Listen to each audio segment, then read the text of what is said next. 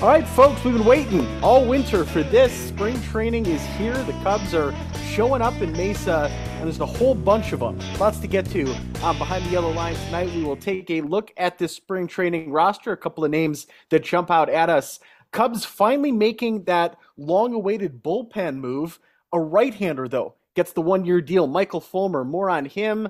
Some FanGraph projections. We're going to do a little bit of wagering here on whether a couple of Cubs outfielders will outperform or underperform their FanGraphs projections going into the year. And then we'll go down a trip into memory lane here. We'll take a look at the 2003 Chicago Cubs, something we want to celebrate here 20 years later. Randall's got a list of some interesting names that were spring training invitees for the Cubs back in 2003. So lots to get to. Like I said, tonight, spring training's here. We're getting pictures of Cubs down in the desert, getting ready, games right around the corner. But something that caught my attention, you know, at the end of all of this, 26 guys break camp, go to Chicago, and we get the season going. Jeremy, there are 73 players right now, including Michael Fulmer, invited into camp for the Cubs. That's a lot of bodies as we get ready to open up spring training. It's definitely a lot of bodies. And, you know, over time, they'll whittle that down. But, you know, it's always nice to get that first day of spring training, you get all the footage and the guys there warming up. Although it didn't look like it was that warm of a day down there in Mesa, Arizona. It looked like it was pretty cool. But, yeah, it's fun to see, you know, the pitchers, the catchers. And as we talked about, it seems like almost everybody's there already. Like all the position players have been around hitting. So it's not quite like it's like everybody's ready to go. Everybody's there. Everybody's performing. So but still, the first day of spring training, Super Bowl's over. It's almost pretty much time for baseball season. It's a fun day. I always love it. Always love seeing the first shots and videos of guys warming up. I loved seeing Codi Heuer throwing off the mound today. I thought that was cool. Yeah, the beat reporters all pointing out how chilly it was in Mesa this morning. I believe the first workout temperature this morning, a balmy 36 degrees. But it's a dry 36 degrees because they're in the desert. Well, pretty soon, you know, that sun's going to be shining and they'll be playing games here. One thing that I noticed just as some of the pictures came in, I like what you said there, Jeremy, about Codi Heuer. No guarantee that he'll open the year on the active roster. There's some speculation he could even be headed to the 60-day IL. But just to see him on the mound throwing, that's a really good sign. We've been anticipating this for a long time since his trade from the White Sox. I got to say, Seiya looks a bit bigger this year, right? Now, I don't know if it's just me misremembering last spring, but it looks like he put on a bit of weight, put on a little bit of muscle. Maybe that translates into more home runs this year. I agree. I the first time I saw Seiya, like as a picture of him arriving into camp this year, I was like, "Ooh, that dude, he looks like he's got some bigger biceps on him. He looks more like a tank now." And yeah, I think that, you know, a full off season, you know, working out with the Cubs and, you know, maybe we can get a little bit of power, get some of that power we saw in Japan. And so I'm excited for him. I mean, I know we're going to talk about him a little bit later, but yeah, that guy looks like a tank, kind of like how Nico Hoerner showed up last year, looking a little bit thicker. It's definitely not just you. He's made it public how much work he's done this year to keep himself strong and get stronger. And of course, one of the first photos to come out of camp was him seeing David Ross for the first time and flexing for his manager, as one does. So it's definitely not just you. Seiya's put on what looks like some good muscle weight this year. And as you said, hopefully that translates to an uptick in the power numbers. Yeah, I think, oh, sorry. I was going to say, I think Seiya, you know, we see all these guys, you know, Dansby's down there and Cody's been living, Bellinger, he's been living, you know, down there working out like all summer. I just think it's, just to go back to my previous point, I just think it's kind of cool that all these guys, David Ross, he said that Justin Steele pretty much, he moved out there to Mesa. Like he's living out there full time. He's been out out there all winter working out. So I think we've seen the investment that the team has put into the spring training facilities out, you know, Sloan Park and everything around there.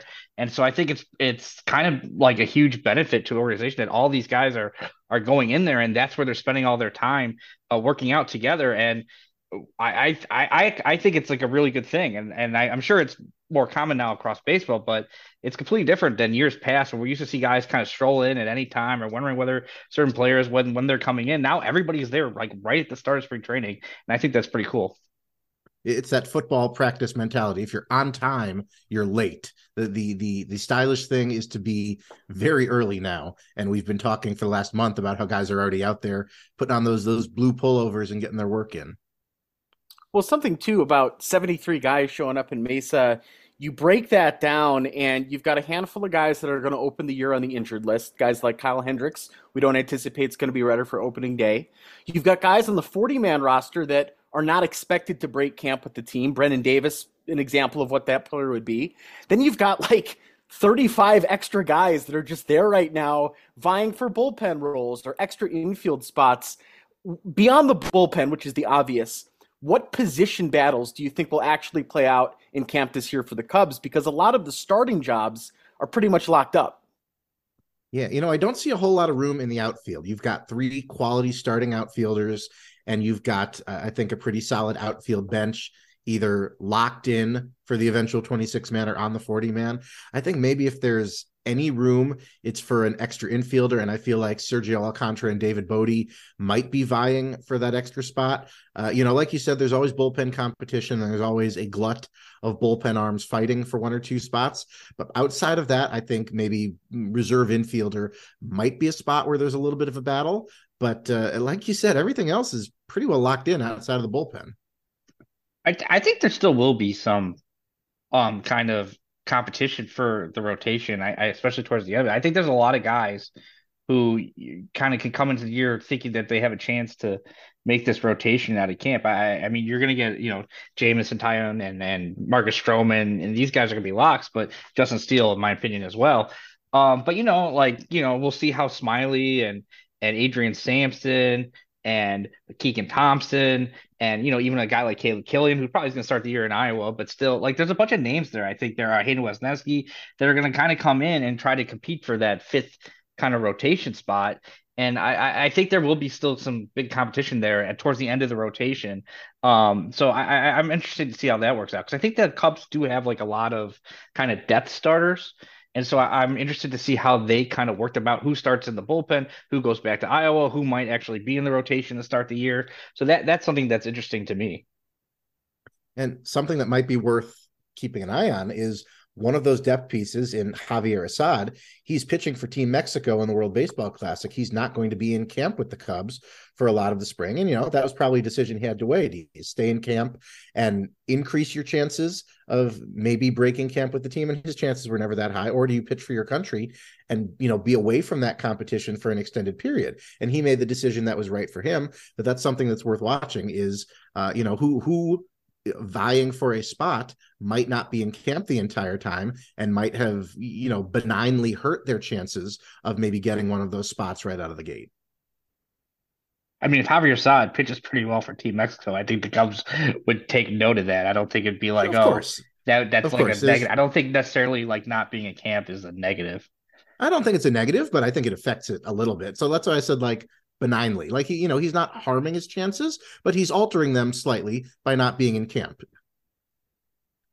I guess. I think, well, first of all, we'll see how far Mexico goes, but I think there's a lot. They might not be too long for the tournament. Right. That's true. I mean, there's a lot of guys who aren't going to be in Cubs camp this coming up, like Matt Mervis and the guys because we'll see how first base goes and the competition there. But there's a lot of guys that are not that they're playing from the Cubs in World Baseball Classic. Stroman, we've gone over all these guys, so it will be interesting because it will leave a lot of room for the guys that aren't playing there to get a lot more looks and from the actual Cubs front office and staff and get more hands-on instruction, I guess.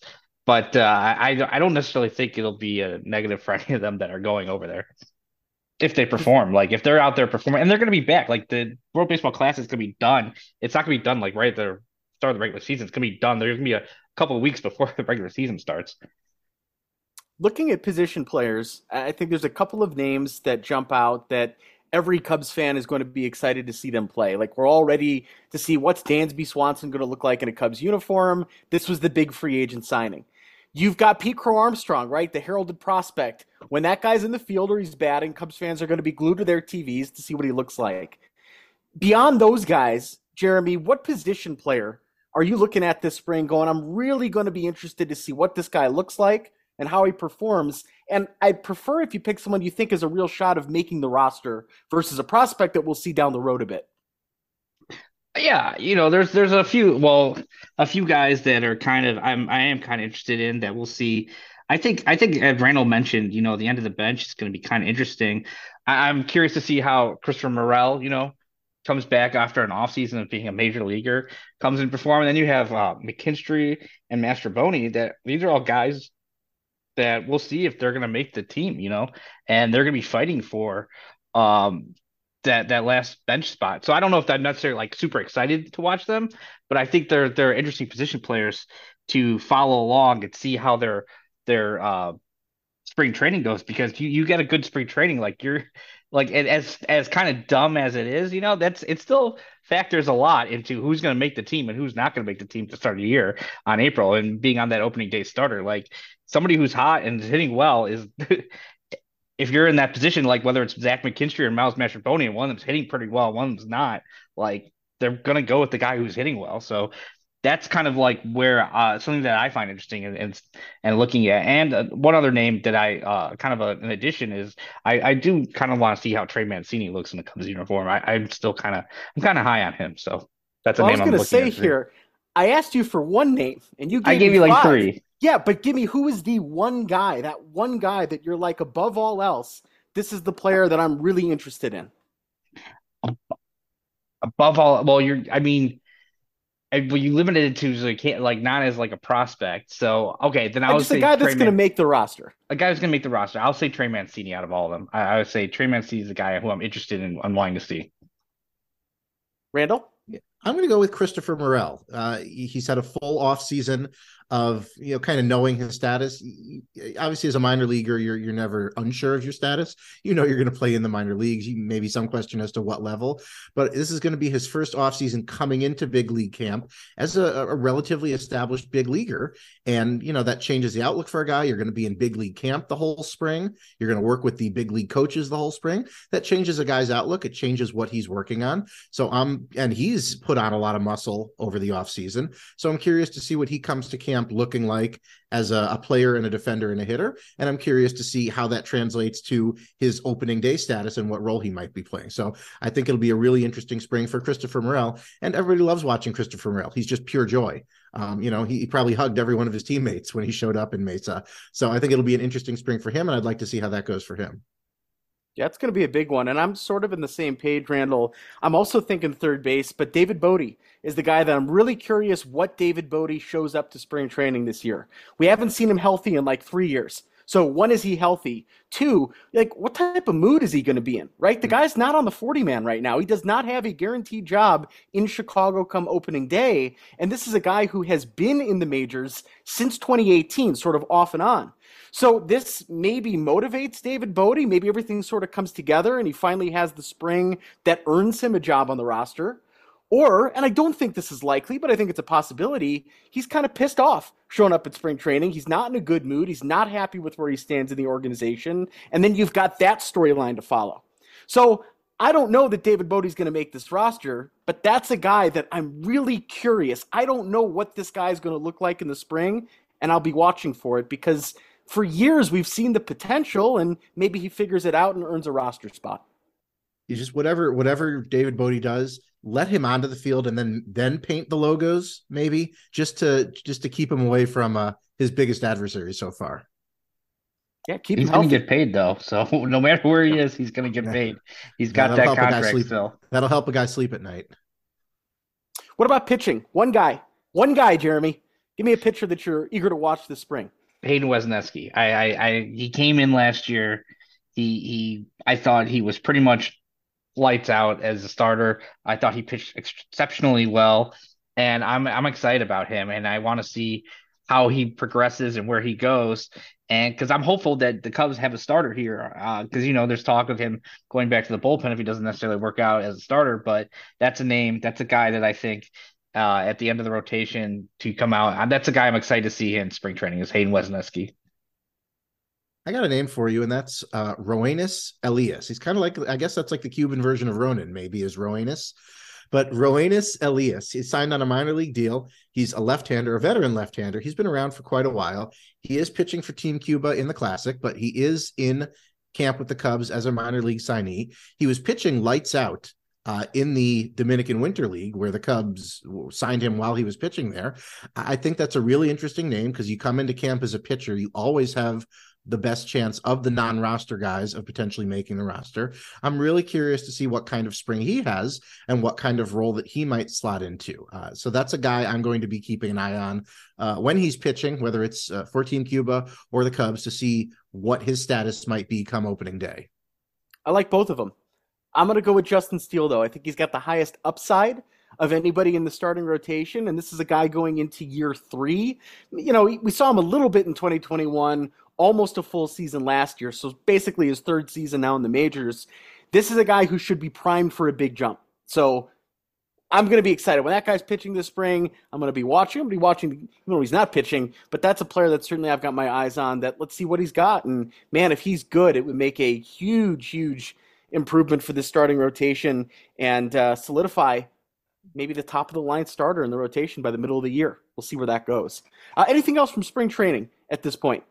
Yeah, I'm, real curious to see some of these guys that we've talked about for a season now. Guys like Cam Sanders, Chase Strumpf, Darius Hill. These are all players who came up on Prospect Corner at various points last season. And, these are the, coveted is the word, but these are the prospect non-roster guys in the system that the organization wants a closer look at and wants them to have the spring with the major league coaches. Those are three players that I'm really interested in seeing how they perform in spring, because I think those are three players that could potentially impact the big league roster at some point this year. Cam Sanders, hard throwing reliever, converted from the rotation. He touches triple digits. Chase Strumpf hits for power. He walks and he plays second and third base.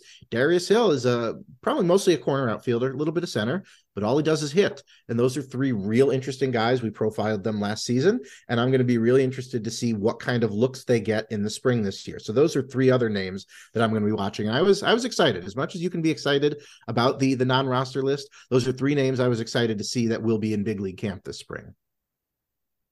I think just to go off of not necessarily about on-field stuff in spring training, but to just mention that, Marquee is going to be airing like almost all the spring training games this year, and then the games that they aren't necessarily airing are either going to be going to be covered by MLB Network, or they're picking up the feed of other teams. So there's really only, I think, two games that aren't actually airing on Marquee or on MLB Network this spring training. So I just think for spring training as a fan to get out there, I'm very excited to go out there. Like this is what we wanted from Marquee.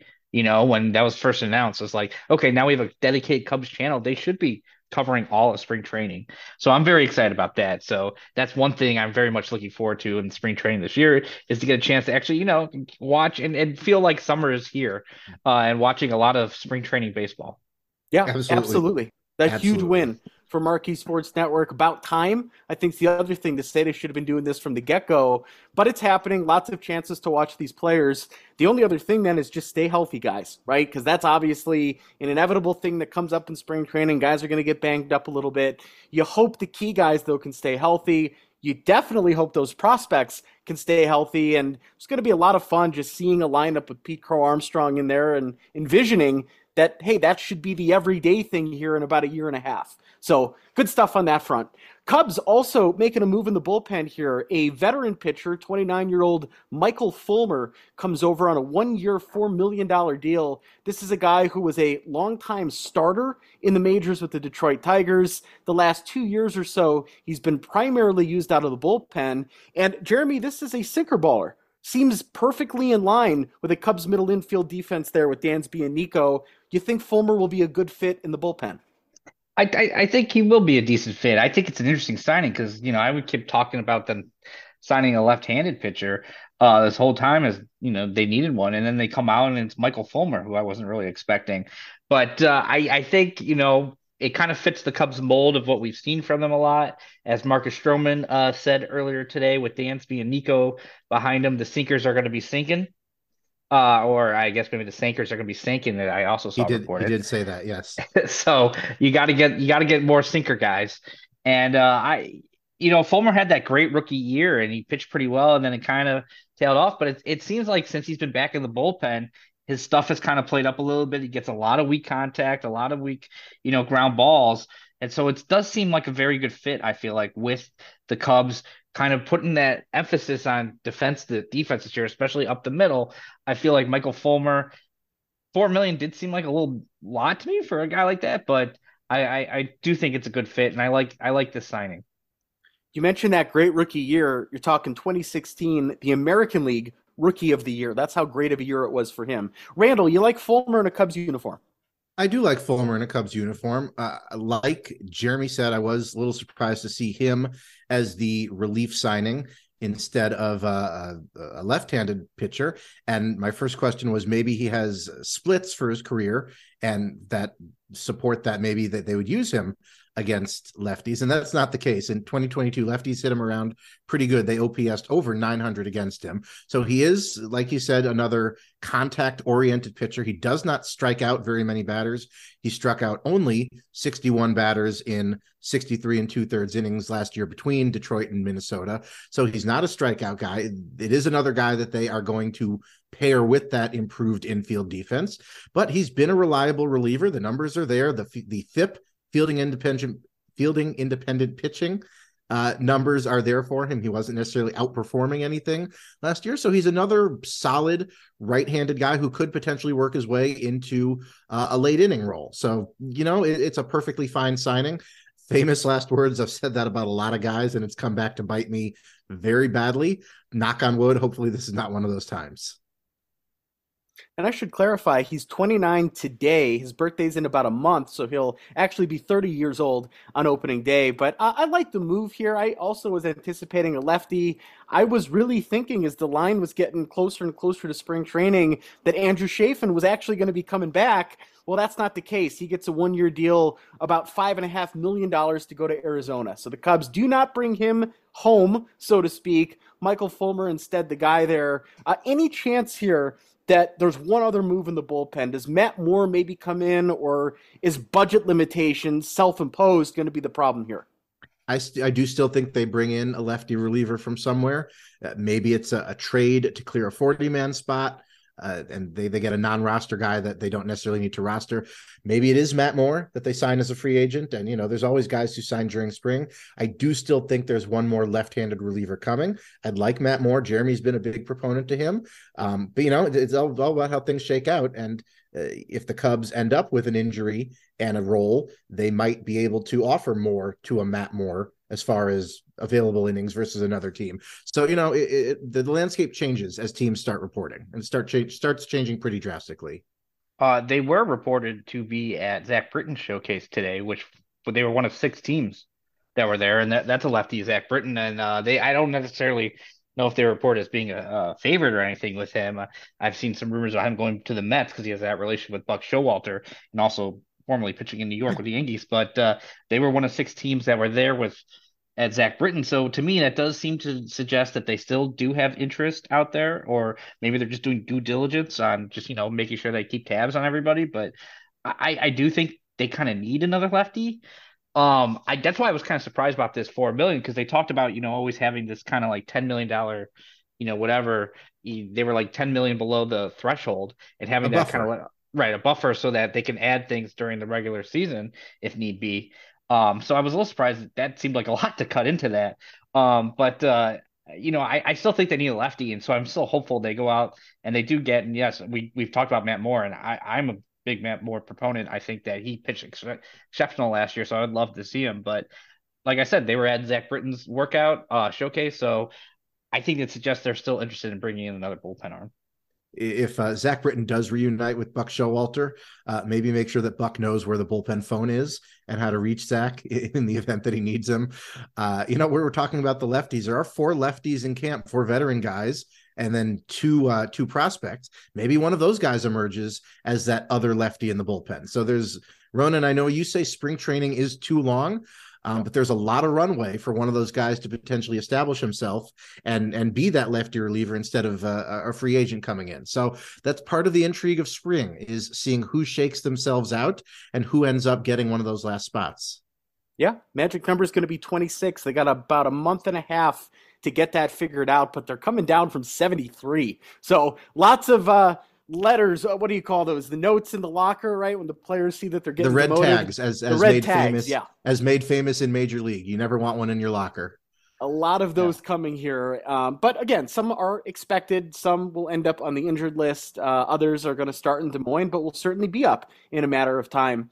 Something that we are going to be doing over the next couple of weeks as we get closer to opening day is taking a look at FanGraph projections of individual players on the team and basically saying whether we think that player will outperform or underperform those projections. And we wanted to start this week. Jeremy was digging into it a little bit. We decided to start with outfielders today.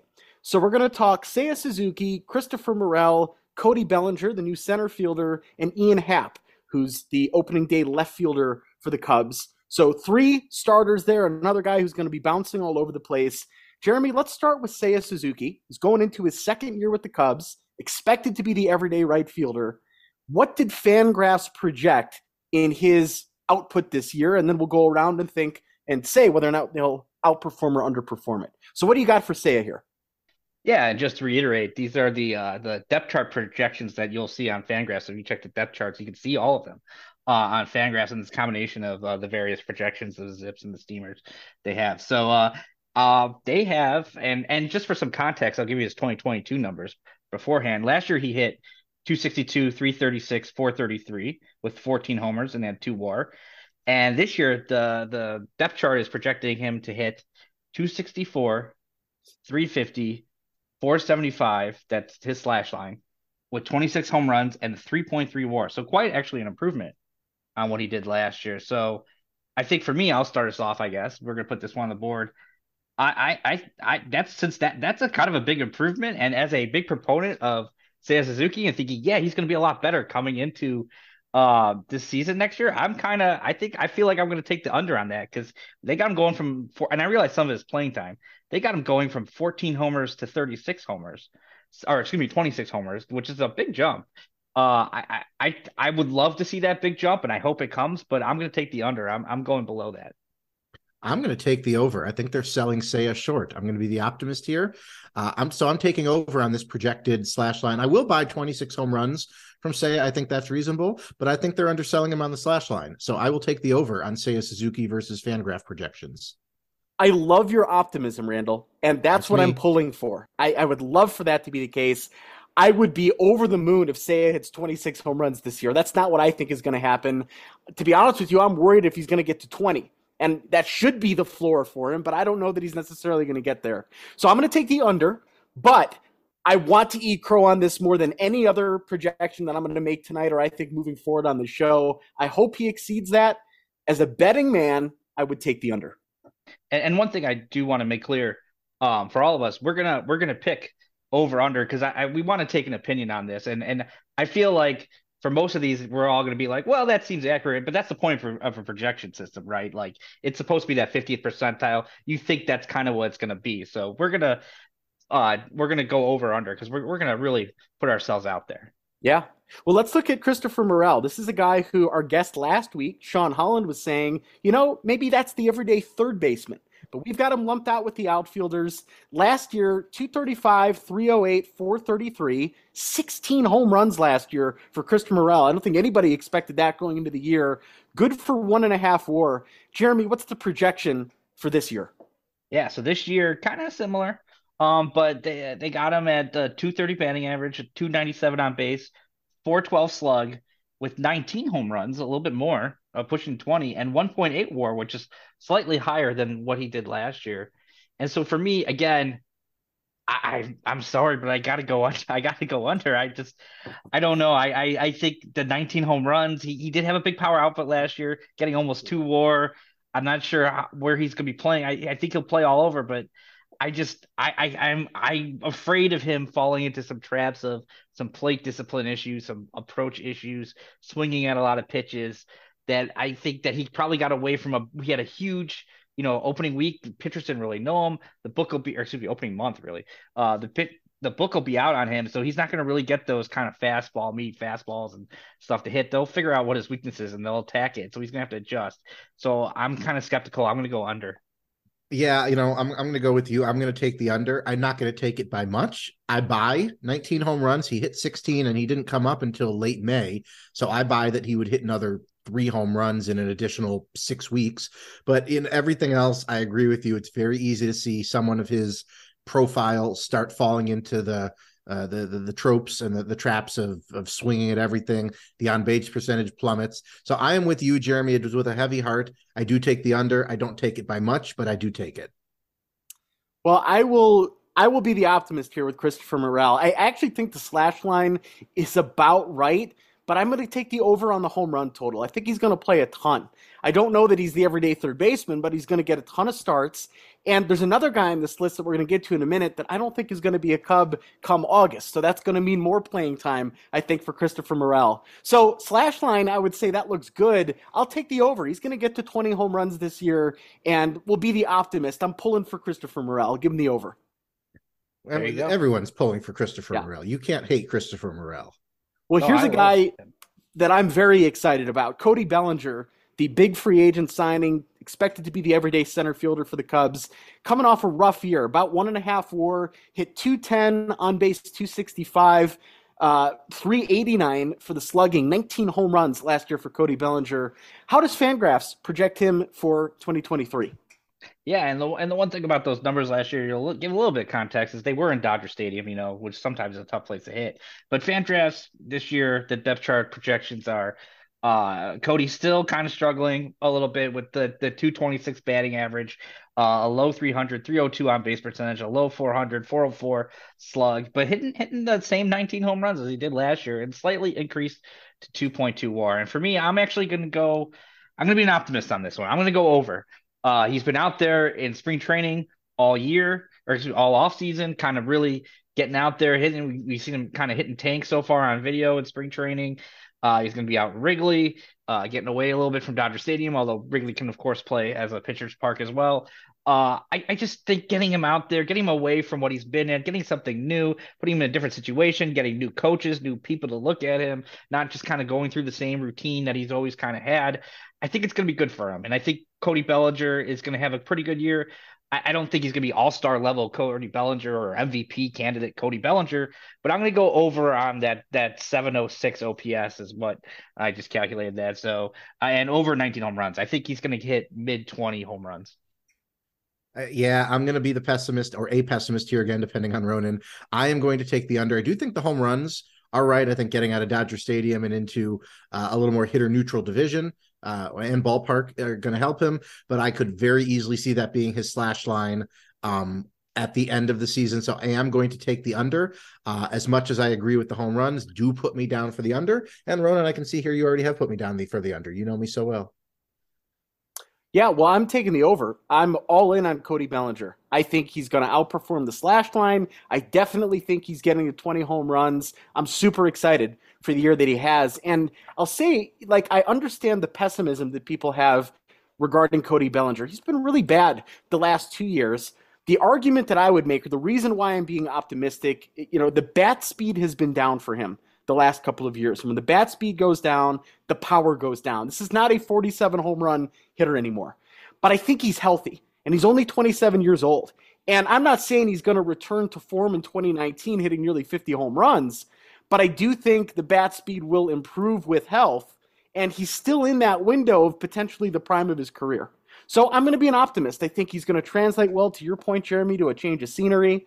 I think 20 home runs is going to be a lock for Cody Bellinger, and he's going to outperform that 2.2 WAR. I'm really excited to see Cody Bellinger every single day for the Chicago Cubs. And it's going to be satisfying, too, if this guy tears the cover off the ball, because I've been chirping very loudly since like the middle of last year. I've been saying, we got to get Cody Bellinger to the Cubs. This is a perfect fit. So I'm all in. I'm going to take the over here on Cody.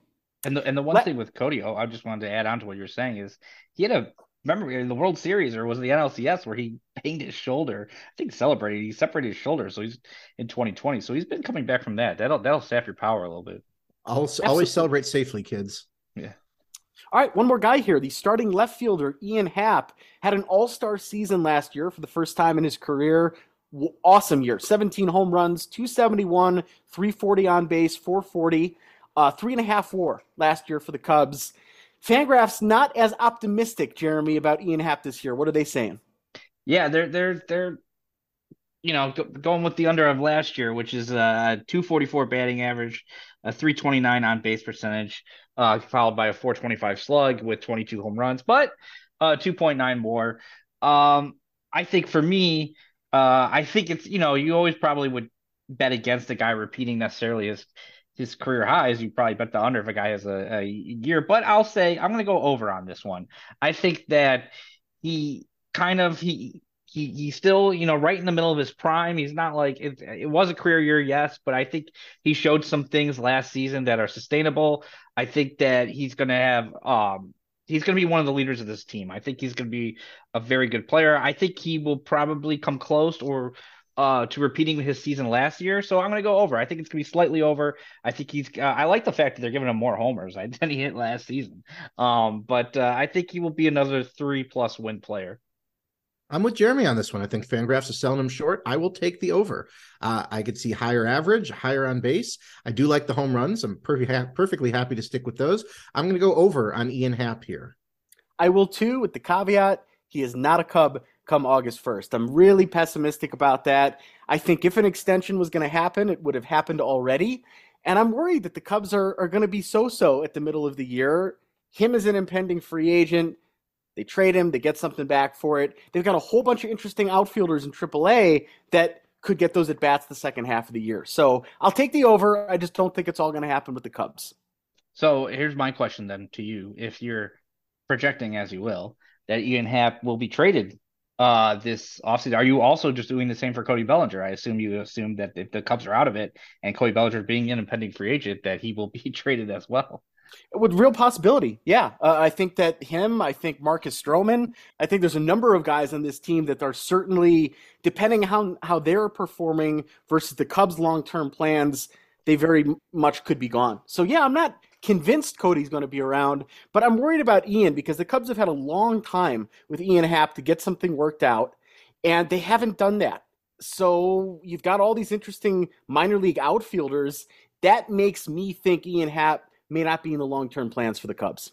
The one interesting thing I think that did come from camp today, I mean, it wasn't that interesting, but is the fact that, you know, we talked in the past about how Jed talked about, you know, the discussions with Anthony Rizzo, how they left a bad taste in his mouth, how he doesn't want to negotiate until opening day anymore because it was just a bad way to start the season. But he did say today that they have had positive discussions on the extension front. Didn't specify, didn't get into any specifics about anything, but he said there have been positive discussions that he's looking forward to continuing those discussions and moving forward as time comes. So it did seem to me like he was necessarily – he said there are no deadlines, that he's not really cutting off talks. It did seem like, as of at least at this moment, that he was like, okay, it's spring training, I don't want to talk anymore. And he did mention that he has had a bad taste in the mouth in the past from doing it this way. But it seemed like he is kind of going through this spring training, and we will see them move forward at least a little bit in talking with extension. So I thought that was, as Jed said, a positive direction. He certainly didn't shut down the notion in his spring training opening press conference today. You know, he could have very easily said it's spring training, we haven't gotten anything done. Talks are going to end here. But like you said, he didn't. He left that door open. He mentioned positive discussions. And that's sure better than hearing that the door has been shut and nothing is going to get done. So as much as he did say he doesn't want to negotiate during spring training, maybe they quietly are able to get something done on the sidelines and able to use the time positively. So fingers crossed. Well, I've been taking notes here on our predictions over or under with regards to these FanGraph projections. We will revisit this as the season goes on. Lots of chances to eat crow. Maybe we're right, though. We'll see how all this plays out. We will pivot next week. We got to talk infield. We got to talk catching. We got to talk starting rotation. We got to talk bullpen. So we'll look at these FanGraph projections as we get closer towards opening day. And hopefully they're all over. All of them. Yeah, oh, yeah. And the Cubs have a 2021 San Francisco Giants type season where everybody just outperformed what every single player in a career year. Everybody overachieves just completely beyond all known parameters. You know, that would be awesome. A lot of the team projections have the Cubs somewhere between low to mid to high 70 wins. There's not a lot of these projections looking at 90 wins for the Cubs this year. So, hey, if they all overperform, if Cody Bellinger gets 40 home runs, they got a chance. We'll see where it all goes. Looking forward to talking. Yeah. We'll look forward, though, to pivoting to the infield. Nico, Dansby, Eric Hosmer. We'll get to all these guys and we'll take a look at those projections. One other note on spring training here. A bunch of Cubs have numbers. Dansby's wearing 7, Randall. That means Yan Gomes gives up number 7. He moves to 15. Other than that, are there any notable Cubs jersey numbers or anything that caught your eye? Absolutely. Tucker Barnhart, a career number 16 kind of guy, and when most of his time was Cincinnati, he's in number 18, and it'll be nice to see number 18 back behind the plate. Reminds you of Giovanni Soto. Miles Mastrobuoni is number 20. It's a number that's been passed around more than a few times. Cody Bellinger was a 35 his entire time with the Dodgers. He drops each digit by 1 and takes number 24, a good center fielder's number. Brad Boxberger, not Box Bradberger. I'm going to be fighting that all season. He's in number 25. Trey Mancini continues his numbering trend, taking number 36. He was 16 with Baltimore, 26 with Houston. So wherever he ends up next, may want to get a number 46 jersey prepared for him. Jameson Taillon keeps the number 50 that he's worn his entire career with Pittsburgh and New York. Eric Hosmer wearing a less than traditional number for a first baseman in number 51. Julian Merriweather, one of the new bullpen arms, he's in number 66. And Rowan Wick, Jameson Taillon took his number 50. And so Rowan Wick has gone full Wick Vaughn, Wild Thing. And he's now wearing number 99, a Ronan O'Shea favorite. Randall, I have a question for you. Yes, will Jeremy. You be taking out your Ben Zobrist World Series MVP hero jersey, putting a little bit of duct tape across the nameplate, and writing in Barnhart and Sharpie to break out to Wrigley this season? Well, you know what? If Tucker Barnhart ends up the World Series MVP in 2023, I've got a ready-made jersey that I can very easily re-letter. So Tucker Barnhart, the ball is in your court or your barn, I guess. And tip of the cap, Rowan Wick, 99. We'll be talking other Cubs that have worn 99 before we break today. But one other thing we want to get to here, we are 20 years removed from that magical 2003 season. And Randall took a look at the players that were invited to spring training back in 2003, and he's got some names from that list to share. As he prepares that, I will say I went to spring training in 2003, got a chance to go to a couple of Cubs games that year, met Chip Carey, met Steve Stone. Tony Dungy was sitting behind us at one of the baseball games. And Andy McPhail was driving around in a convertible. Those are my memories as a junior in high school at Cubs spring training in 2003. Randall, who all, don't name everybody, but give me some notable names on that spring training roster. Absolutely. Spring training rosters are fascinating to me. You've got lots of guys who are interesting names coming into camp and they are never seen or heard from again. So as I was digging for this, I do have to tip the biggest of caps to Kasey Ignarski. Find him on Twitter at Kasey, that's Kasey I99 on Twitter. And of course, find his indisposable website, cubsbythenumbers.com. I couldn't find the Cubs spring training roster from 2003. So I asked Kasey, you got anything in the archives? And what did he do but send me the scan from his 2003 Cubs media guide with all the information I needed. So Kasey, biggest of tipped caps to you. Some names that jumped out at me from the 2003 spring training roster on the non-roster side, Rod Beck was actually with the Cubs in 2003 spring camp. That's a name that resonates throughout Cubs history forever. Angel Guzman, the former future top prospect, he was in big league camp with the Cubs in 2003. And on the outfield side, Tom Goodwin, who would be a reliable bench guy for the 2003 and 2004 Cubs. He came in on a minor league deal. And Ronan, we would be remiss if we did not mention one of your favorite minor league Cubs of all time, Trinidad Hubbard, was a minor league signee of the Cubs that offseason. He spent a considerable amount of time in big league camp. And I know you had the opportunity to interview him at one point in your amateur sportscasting career. And so I always do find interesting the names that pop up in spring camp. Just because, it's funny to see who's been floating around, who's trying to latch on, and who pops up somewhere else. So minor league roster, minor league signees in camp are always interesting to me. And those are some of the names that jumped out at me from the 2003 roster. Let me give you a little Trinidad Hubbard story for the folks at home that don't really know his story. One, he's from Chicago, South Shore High School. So he's a local guy. You always want to pull for those guys. He made his major league debut in 1994. We're talking about the 2003 Chicago Cubs. Trinidad Hubbard was 30 when he was a major league rookie in 1994 with the Colorado Rockies. He would play for the Cubs in a handful of games in 2003. So I will always talk up Trinidad Hubbard. It's just amazing to me that that guy who ended up playing in the big leagues for parts of 10 different years didn't make his major league debut until he was 30 years old. Good for him. Perseverance. You know, you like a story like that. Yeah, and he kept playing for a long time as well in the minor leagues afterwards. So pretty cool thing. For me, I always on that 03 team, just knowing that Rod Beck was down there in Des Moines, I always wanted to see him get called up. And we never really got to see too. Yeah, we never really got to see that, though, at the Rod Beck and at Wrigley in the 03 season. But, you know, you did get all those stories about him just hanging out in the Iowa Cubs parking lot in his little, you know, trailer that he had set up. So, but yeah, there's some good names there for that 03 team. And some of them, as you mentioned, went on to actually help that 03 team become division champs and make all the way to the NLCS.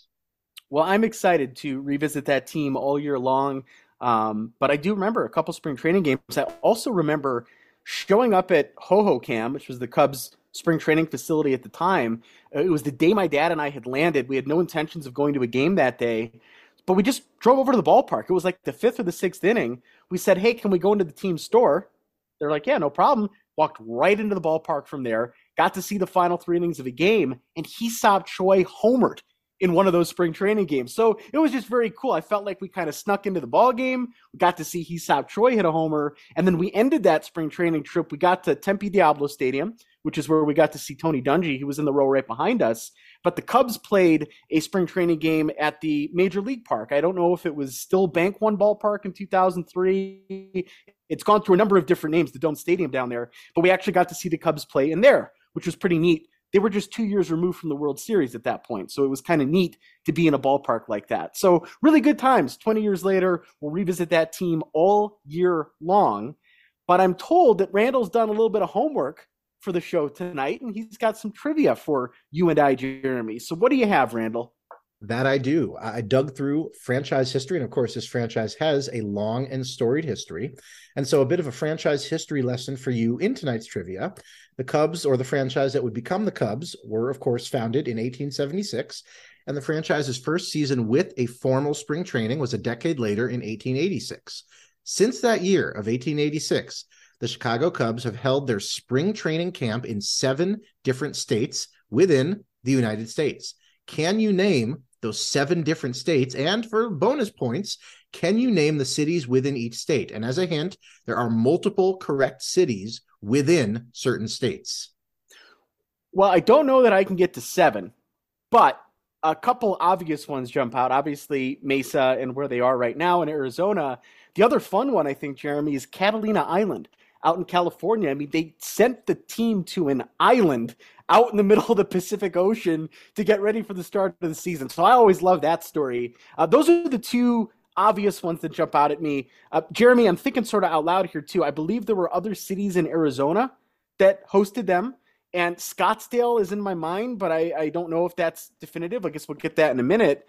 And I seem to think that along the way they did 1 or 2 years in Florida as an outlier before settling in Arizona. So that's where my head is at right now. I'm confident in Mesa. I'm confident in Catalina Island. Yeah. Jerry, what do you have for us? Just to add, I believe the Wrigley family like owned a lot of property on Catalina Island. That's why they were out there and were big there. For some reason, I want to say they were in Tampa. I actually think they were like the first team to ever have spring training. And they did it in Tampa, Florida for like 1 year in like the 1910s or something, or maybe it was 1886, you said. So I think they were in Tampa for a period. And I think I'm trying to think. So Florida, did they ever do it like it's somewhere like in Illinois? I assume. I'm thinking like, that I would think too. Like maybe downstate Illinois, they probably or something around. You know, probably didn't want to travel as much. They went to Platteville with the Bears. Yeah. Well, that's in Wisconsin. I know, went to Bourbon Bay. Oh, sorry. Yeah, so I'm thinking here's what I'm thinking. I'm just going to throw out some states. So Florida, Arizona, and California. I think we're all pretty confident on those three. Illinois, I don't know. Did they ever go to like Iowa? Did they do Iowa, Randall? Not Iowa, but you're in the right region. You're in the part of the country. Was Ronan right with Wisconsin? They go up Ronan was not correct with Wisconsin. Not a border to Iowa, but you're still in the right region. Do they ever? Wow. So we're just throwing things out. So not necessarily a border and it's much farther south. But do they do in Texas? Not Texas. Arkansas. You are correct. Arkansas is one of those states. Well, give us the list here. Yeah, give us the list. All right. So since their first spring camp in 1886, the Cubs have held spring camp in Hot Springs, Arkansas, New Orleans, Louisiana in 1870, and for a few years at the very beginning of the 20th century. Jeremy, you were right with Illinois, and you weren't just right with Illinois. Champaign, Illinois, of all places, 1901 and 1902, and again in 1906, spring camp in Los Angeles, California, Santa Monica, California, French Lick, Indiana. It's an unfortunate name, or maybe a fortunate name. Larry Bird. Yeah, Larry Bird. That's where Larry Bird. French Lick, Indiana. You are, of course, correct with Tampa, Florida, 1913 to 1916, Pasadena, California, 1917 to 1921, of course, Catalina Island, or its formal name, Santa Catalina Island, where you are correct. William Wrigley Jr. owned a majority interest in the island. It must be nice to be able to own majority interest in island. I'd love to do that. Didn't end well for everybody. No, it did not. And then, of course, at an early ballpark called Rendezvous Park in Mesa from 1952 to 1965, to Long Beach, California at Blair Field in 1966, Scottsdale, Arizona, 1967 to 1978. And of course, they settled into Hohokam Park in the late 1970s. And of course, they stayed there with some renovations until Sloan Park opened not all that long ago. And so your seven states are Arkansas, Louisiana, Illinois, California, Indiana, Florida, and Arizona. And so that is a brief history of the Cubs' spring training homes. All right. Is that the only trivia question? That is my trivia question for you. This was a dense one with a lot of geography. I didn't want to overload it, but spring training is a many threaded textile. We will have more spring training trivia throughout the spring in order to break up these weeks of monotony. It is pretty cool. They've been in Mesa basically for almost 50 years. Like that's a long time. Basically, yeah. I mean, the Dodgers are gone from Dodger Town. That's probably like the longest one down.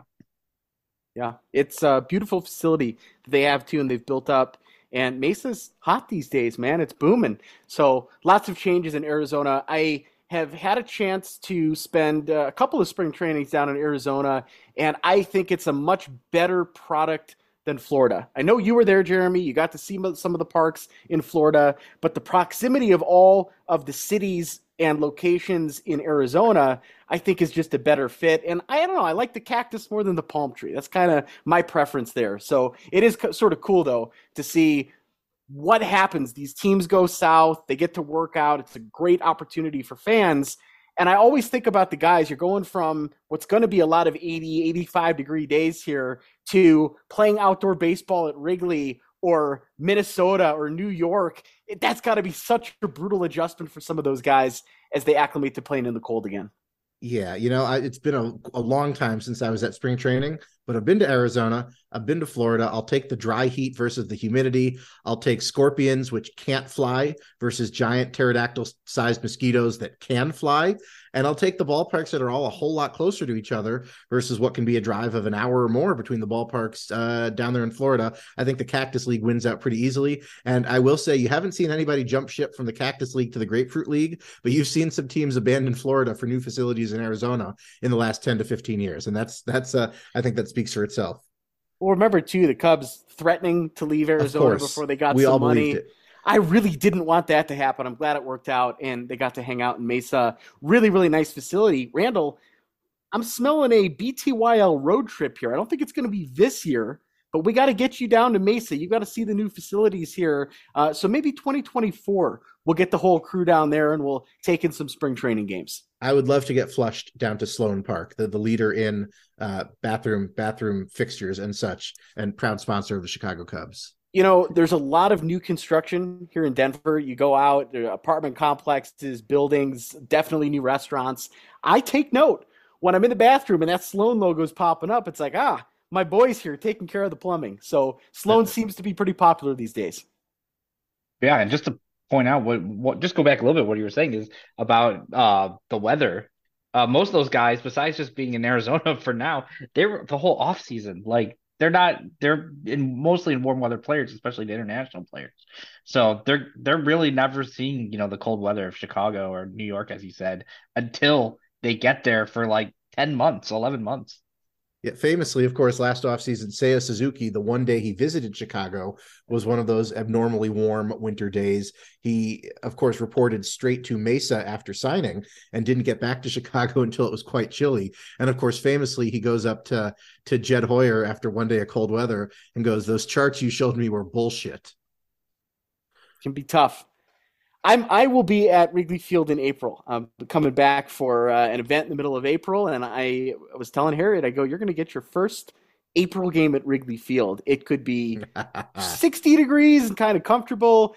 It could be 30 degrees and windy and just, April weather miserable. At Wrigley. I'm excited. I don't care. Go find one of the roaming hot chocolate vendors. It's a rite of passage. And whatever it is, I'm just going to be happy to be out there. And it's Cubs Dodgers, too. So nice. That's going to be even more interesting.